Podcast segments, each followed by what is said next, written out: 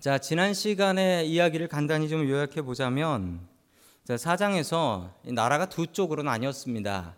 다윗 쪽의 나라, 유다 지파를 중심으로 한 다윗 쪽의 나라와 유다를 뺀 열한 지파가 합쳐진 사울 쪽의 나라. 그런데 문제는 사울 쪽 나라에서 쿠데타가 일어났습니다. 어, 군부 군대의 넘버 원이었던 아브넬 장군이 죽은 후에 레갑과 바하나라는 형제 장군들이 당시 왕이었던 이스보셋의 목을 잘라서 다윗에게로 들고 옵니다. 다윗은 이 장군들을 역모를 일으켰다라는 이유로 어, 나라를 통일시켜준 사람인데도 불구하고 처형을 하죠. 이후 혼란이 거듭될 것 같은 이스라엘은 어떻게 될까요? 다윗은 이제 어떻게 해야 할까요? 여러분 하나님 말씀을 통하여서 어, 이 어려운 문제들의 답을 찾을 수 있기를 원합니다. 첫 번째 하나님께서 우리에게 주시는 말씀은 아, 우리가 하나님을 의지하면 하나님께서 일하신다라는 말씀입니다. 우리가 하나님을 의지하면 하나님께서 우리를 위해서 일해 주신다라는 말씀이에요.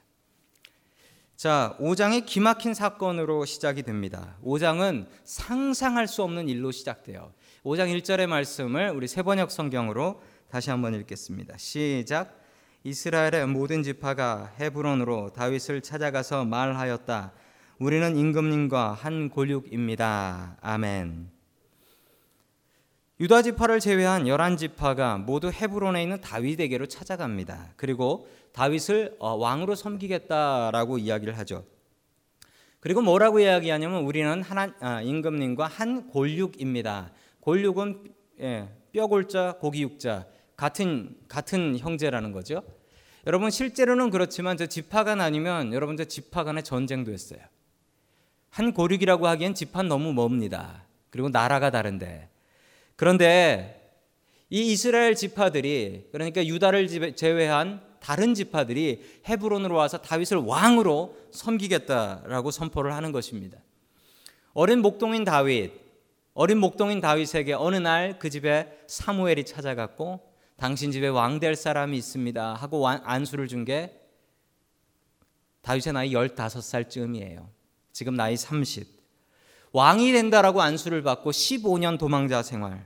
그리고 플러스 예, 플러스 여기다 7년 반까지 한 겁니다. 22년 반. 22년 반이 지난 그 시절입니다. 다윗 눈에서 눈물이 나올 만도 해요. 여러분 다윗이 어떻게 했는지 좀 살펴보시기를 원합니다. 다윗은 여러분 억울한 일이 있으면 그 억울한 일을 자기가 풀려고 작정하지 않았고 다윗은 속 터지는 일, 분한 일 있다고 해서 그 속 터짐을 통해서 자기가 풀려고 하지 않았고 될 수 있으면 피하고 하나님께서 풀어주시길 바라고 될 수 있으면 자기가 해결하려고 하지 않고 하나님께서 해결하시길 바라면서 도망자 생활을 했던 사람이 아닙니까? 만약에 다윗이 자기 스스로 해결하려 했다면 사울의 목을 자기 스스로 잘랐다면 그 문제를 자기가 해결하려고 돌아다녔다면 지금 이 나라가 통일되는 스스로 이스라엘의 모든 지파가 와서 다윗에게 무릎 꿇고 왕이 되어 주십시오. 인정하는 이런 일이 있었을까요? 여러분 다윗은 고난을 고난으로 여기지 않고 고난을 훈련으로 여겼습니다. 왜냐하면 하나님께서 주신 것이니까요. 이 고난이 나를 망하게 하는 고난이 아니고 이 고난을 통하여 하나님께서 나를 나의 문제를 해결해 주실 것인다는 것을 다윗은 분명하게 믿었습니다. 여러분 다윗처럼 하나님 의지하십시오. 그러면 하나님께서 우리를 위해서 일하십니다. 여러분 우리가 하나님 앞에서 일해봐야 얼마나 많은 일 할 수 있겠습니까? 여러분 중장비 앞에서 아무리 삽을 들고 삽질을 한다고 해봐야 뒤에 있는 중장비를 어떻게 이길 수 있겠습니까? 여러분 하나님께서 일하시게 하는 것입니다. 나 스스로 해결하려 하지 않고 나의 문제를 주님께 의지하며 주님의 해결하심을 바라는 저와 여러분들이 될 수 있기를 주님의 이름으로 간절히 축원합니다. 아멘. 두 번째 하나님께서 우리에게 주시는 말씀은 사람들을 하나님께로 돌아오게 하라라는 말씀이에요. 예, 쉬운 말로 말씀드리자면 전도하자라는 말씀입니다. 전도하자. 전도하자. 전도 어떻게 해야 할까요? 여러분 다윗의 방법이 맞습니다. 사울이 왕이 되었을 때 사울은 하나님을 제대로 의지하지 않았습니다. 사울은 그냥 자기 마음대로 살았습니다. 심지어 제사장이 제사 지내야 하는데 그걸 자기가 해요. 하나님이 우습고 제사장이 우스운 겁니다. 여러분 제사장 우스우면 그건 하나님도 우스운 거예요. 사울이 그런 하나님 믿지 않는 그런 불, 불신앙을 갖고 있었으니 여러분 그 임금 밑에 백성들은 어땠겠습니까? 당연히 하나님 제대로 의지하지 않죠. 여러분 그런데 다윗을 다윗을 왕으로 모시는 이스라엘 백성들의 모습을 한번 보시겠습니까? 자, 우리 2절의 말씀을 같이 보겠습니다. 시작. 전에 사울이 왕이 되어서 우리를 다스릴 때 이스라엘 군대를 거느리고 출전하였다가 다시 데리고 오신 분이 바로 임금님이십니다. 그리고 주님께서 내가 이 백성 이스라엘의 목자가 될 것이며 내가 이스라엘의 통치자가 될 것이다 하고 말씀하실 때에도 바로 임금님을 가리켜 말씀하신 것입니다. 아멘. 이건 이 열한 지파 유다를 제외한 열한 지파가 보고 느낀 것을 아, 제대로 신앙 고백하고 있는 것입니다. 다윗이 15년 도망자 생활 그리고 7년 반 헤브론에서 왕한 세월 이것을 바라본 백성들이 하는 고백입니다. 당신을 바라보니까 하나님을 느낄 수밖에 없습니다. 원수를 원수로 갚지 않고 하나님을 의지하고 피해 다니고 용서하고 억울한 사람들, 분통 터지는 사람들 이해하며 살았더니 당신이 잘 되더라는 겁니다. 당신이 잘 되는 걸 보니까 하나님 살아계시고 하나님 의지하면 복 받는다라는 것을 우리들이 알겠습니다. 당신이 이제 이스라엘의 임금님이십니다. 여러분 그것을 누가 고백했습니까? 이스라엘 백성들이 고백했습니다. 하나님 떠나 살던 이스라엘 백성들이 고백했습니다. 다윗이 칼을 들고 고백하라 하지 않았습니다. 다윗이 형통하고 잘 되는 것, 다윗의 그 올곧은 삶을 바라보니까 하나님 살아계시구나. 하나님 살아계시구나. 이걸 그들이 느낄 수밖에 없었던 거예요. 계속해서 10절의 말씀 같이 보겠습니다. 시작. 망군의 주 하나님이 다윗과 함께 계심으로 다윗이 점점 강대해졌다. 아멘. 이것은 다윗의 고백이 아닙니다. 주위에서 다윗을 바라보던 사람들의 고백입니다.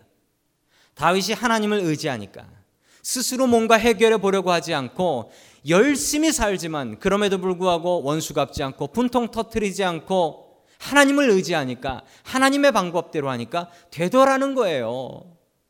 그걸 보면서 다른 사람들이 한 고백입니다. 만군의 주 하나님이 다윗과 함께 계심으로 다윗이 점점 강대해져 갔다. 여러분의 삶에 다윗과 같은 복이 있기를 축원합니다. 그리고 여러분들의 올곧은 삶, 바르게 살려고 하는 삶, 그 삶과 그리고 여러분들이 주님 앞에서 형통하는 삶, 그것을 바라보면서 여, 여러분 주변에 있는 사람들이 좀 고민에 빠졌으면 좋겠어요. 저렇게 살면 망해야 되는데 왜 잘 되지? 정말 저 사람 하나님께서 밀어주시나? 여러분, 여러분 주위에 여러분들을 바라보는 사람들에게 이런 혼동이 있기를 원합니다. 저렇게 선하게 살면서도 저렇게 형통하는 것은 하나님의 은혜다. 여러분, 이게 진짜 전도입니다. 말로 하는 전도 어렵습니다. 교회 나오라고 말로 하는 전도 어려워요. 그런데 여러분, 그 전도도 하셔야 되지만 더 해야 되는 것은 그 전도와 더불어 여러분들의 행동으로 보여주는 이 고백입니다. 이 고백이에요. 여러분, 나 때문에 나 때문에 주님께로 돌아온 사람들이 얼마나 많습니까? 얼마나 되십니까? 다윗 때문에 백성들이 나와서 하나님을 찾고 신앙 고백합니다. 당신 보니까 하나님 살아계시네요. 여러분, 우리를 통해서도 그런 일들이 있길 원합니다. 당신 보니까 하나님 살아계시네요. 우리들의 입과 우리들의 삶을 통하여 전도할 수 있기를 주님의 이름으로 간절히 축원합니다. 아멘. 마지막 세 번째 하나님께서 우리에게 주시는 말씀은 하나님의 은혜를 인정하며 살라라는 말씀입니다. 여러분 하나님의 은혜를 인정해야 됩니다. 은혜는 뭐냐면 하나님께서 나한테 거저 주신 은혜예요. 하나님께서 나한테 거저 주시는 것. 아 내가 이렇게 나쁜 게, 나쁜 게 떨어져야 되는데 그게 아니라 요 길. 나한테 이런 슬픈 일이 생기지 않고 나한테 기쁜 일이 생긴 것. 여러분 내가 지금 이렇게 건강하게 이 자리에서 앉아서 예배드릴 수 있는 것. 여러분 이게 은혜죠. 내가 잘나서 내가 잘해서 된 게 아니니까. 선물이니까. 다윗은 헤브론이라는 곳에서 7년 반 동안 유다 지파 한 지파의 왕으로 지냈습니다. 여러분 헤브론 지파는 유다의 지파였습니다. 아, 다윗을 지지하던 사람들은 오직 유다 지파밖에 없었고 다윗은 유다 지파 출신이었기 때문에 그랬습니다. 그러니 헤브론에서 왕하는 게 당연했습니다.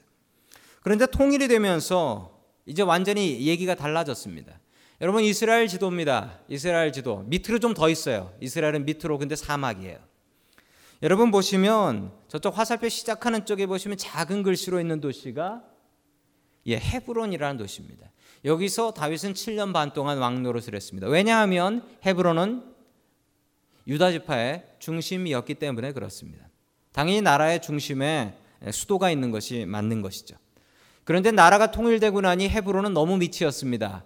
그래서 다윗은 수도를 옮겨야겠다. 여러분 그게 맞는 얘기죠? 맞는 얘기죠. 만약 남북이 통일되면 어디가 수도가 될까요? 그걸 모를, 모를 일입니다. 왜냐하면 위치가 좀 어정쩡하죠. 자, 예루살렘을 수도로 바꾸기로 정합니다. 그리고 다윗은 저쪽에서 33년간 왕 노릇을 합니다. 그렇다면 합쳐서 40년 반, 40년 반을 다윗은 왕 노릇을 하죠. 나이 30부터 70살 반까지. 자, 계속해서 사무엘하 5장 6절 말씀 같이 봅니다. 시작. 다윗 왕이 부하들을 거느리고 예루살렘으로 가서 그가 사는 여부스 사람을 치려고 하니 그들이 다윗에게 말하였다. 너는 여기에 올라올 수가 없다. 눈먼 사람이나 다리 저는 사람도 너희쯤은 물리칠 수 있다. 그들은 다윗이 그곳으로는 들어올 수 없을 것이라고 생각한 것이다. 아멘. 자, 여기 예루살렘이라는 곳 여러분 너무 유명하지요? 이스라엘 생각하면 딱 생각나는 도시 하나 예루살렘. 어, 예루살렘이란 도시가 가장 유명하죠. 근데 이 예루살렘에 살고 있었던 사람들은 가나안 원주민들이 살고 있었습니다. 당연히 원주민들이 살았겠죠. 그 중에 여부스라는 족이 살았습니다. 여부스족. 자, 기억하십시오. 여부스족. 시험에 나올지도 모릅니다. 자, 여부스족이라는 사람들이 살았는데 이 사람들이 다윗을 깔, 깔봤습니다. 아니, 자기네들이 무슨 핵폭탄이라도 가지고 있습니까? 그 주변 삥 둘러서 열두 지파 완전 이스라엘 땅인데 그 성 하나 여부스족 거예요. 그런데 여부스 사람들이 뭐라고 놀렸습니까? 다윗에게? 예. 화면을 보시면 눈먼 사람이나 다리 저는 사람도 너희들하고 싸워서 이기겠다. 너희들 절대 우리 못 이긴다는 거예요. 눈먼 사람이 얼마나 모욕적인 일입니다. 장님이나 다리 저는 사람도 너희들 이길 수 있다. 자, 이 배짱 도대체 어디서 오는 것일까요? 여러분 이게 뻥일까요? 아니요. 이 배짱에는 근거가 있습니다. 여러분 이 배짱의 근거를 어, 보여드리겠습니다. 자, 지도를 보시면은 아, 그림을 보시면은 이 배짱 이 배짱이 근거가 나옵니다. 여러분 성벽이 보이시죠?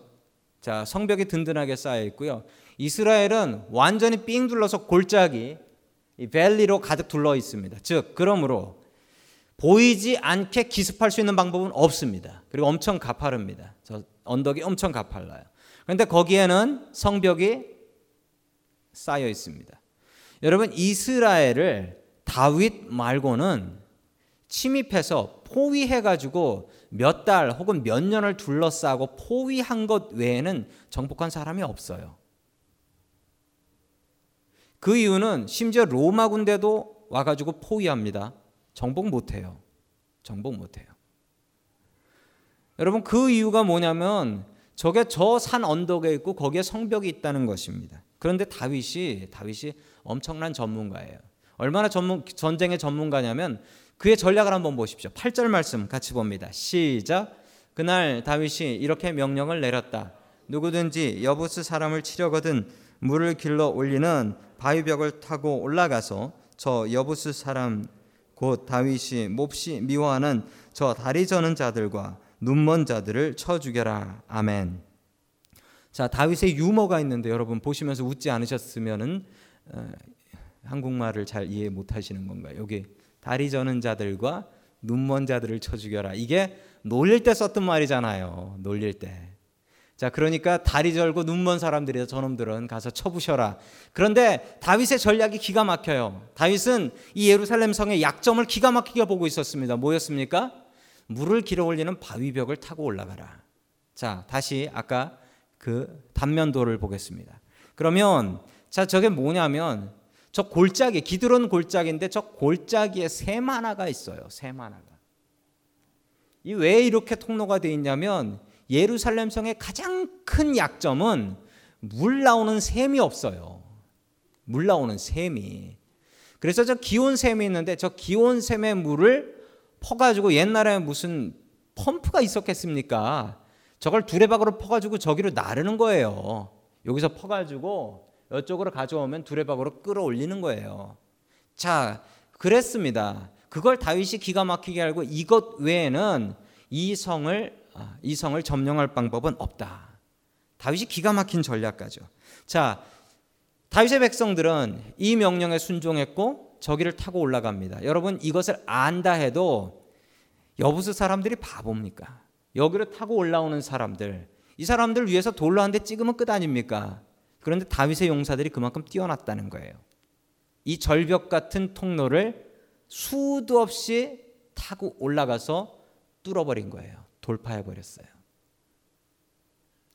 유일하게 다윗과 다윗의 군대만이 여기를 뚫었습니다. 자, 그래서 이 예루살렘 성을 차지하게 되죠. 자, 이런 아 위대한 위대한 군인이죠. 위대한 군인의 머리까지 있는 군인인데 이 위대한 군인은 다윗이 뭐라고 이야기하나 우리 12절 말씀 같이 보겠습니다. 시작.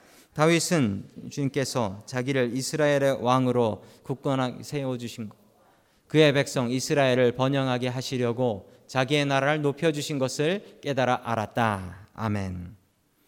여러분 다윗이 대단하잖아요. 다윗이 군인들을 잘 키웠고 그리고 다윗의 전략이 뛰어났고 그런데 다윗이 뭐라 이야기하나 보세요. 자기 잘난 척하지 않고 뭐라 합니까? 하나님께서 하나님께서 주님께서 나를 이렇게 인도해 주셨다는 것을 깨달아 알았다. 여러분 이게 은혜를 아는 사람입니다. 이게 은혜를 아는 사람이에요. 지금까지 내가 지내온 것 주의 크신 은혜라라고 고백하는 거예요. 지금까지 나를 여기로 인도해 주신 것이 내 잘남이 아니라는 거예요. 그런 교만함을 버리십시오. 내가 지금까지 이렇게 지내올 수 있었던 것은 주의 크신 은혜입니다.